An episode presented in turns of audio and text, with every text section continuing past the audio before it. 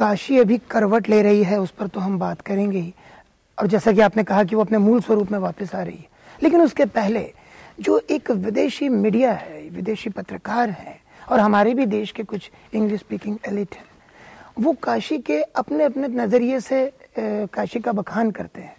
और उसमें प्राय ये कहा जाता है कि काशी जो है, ये मौत की नगरी है। यहाँ पर मृत्यु के, दान मांगने के लिए लोग आते हैं।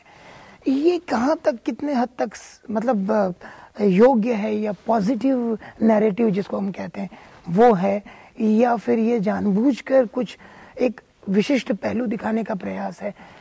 क्या आप इससे सहज हैं जब ये कहा जाता है कि काशी ये मृत्यु की नगरी है?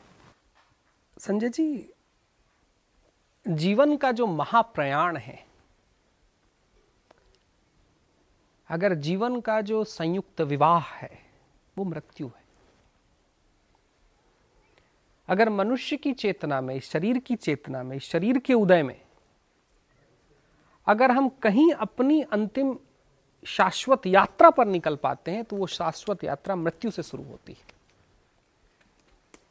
जीवन के परिप्रेक्ष्य में मृत्यु एक प्रकट, अटल सत्य है। मुझे बड़ी खुशी है और बड़ा आनंद है कि यह दुनिया का पहला राष्ट्रीय सनातन धर्म रहा। जिसने मृत्यु की उपेक्षा नहीं की है। जिसने मृत्यु के सत्य को जीवन के आधार पर रखकर यह बताने का प्रयास किया कि काशी इतनी सुखद है, इतनी सरल है कि तुम्हारी मृत्यु तुम्हारे नए संस्कार को गढ़ सकती है। तो मृत्यु को बिल्कुल इसको नकारात्मक अर्थों में बिल्कुल मैं नहीं ले रहा। मुझे लगता है कि भारत के अंदर कम से कम शाश्वत सत्य की यात्रा में यह आधार तो था कि हम मृत्यु की उपेक्षा नहीं करेंगे। हम जीवंत उन शहरों की बात करेंगे जहाँ से हम शाश्वत सत्य की यात्रा पर निकलते हैं। तो संजय जी, एक घटना है कि एक बार, आज से हज़ारों साल पहले, जब इस देश के युग दृष्टा गोरखनाथ जी हुए थे। तो गोरखनाथ जी के बारे में जो गोरख गीता है उनकी वहाँ पर गोरख गीता में बात करते करते उन्होंने योग की बात की थी। योग के बाद जीवन की बात की थी, जीवन के बाद मृत्यु की बात की थी।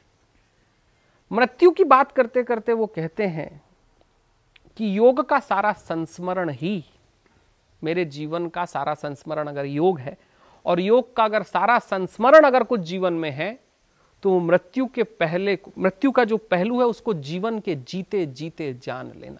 अगर हम इतना जान गए तो हमने अब दूध गीता ढंग से पढ़ ली, हमने गोरख गीता ढंग से पढ़ ली। मुझे तो गर्व है कि कम से कम मैं उस राष्ट्र, उस धर्म की मान्यता का आधारित हूँ जहाँ पर मृत्यु की उपेक्षा नहीं की गई है।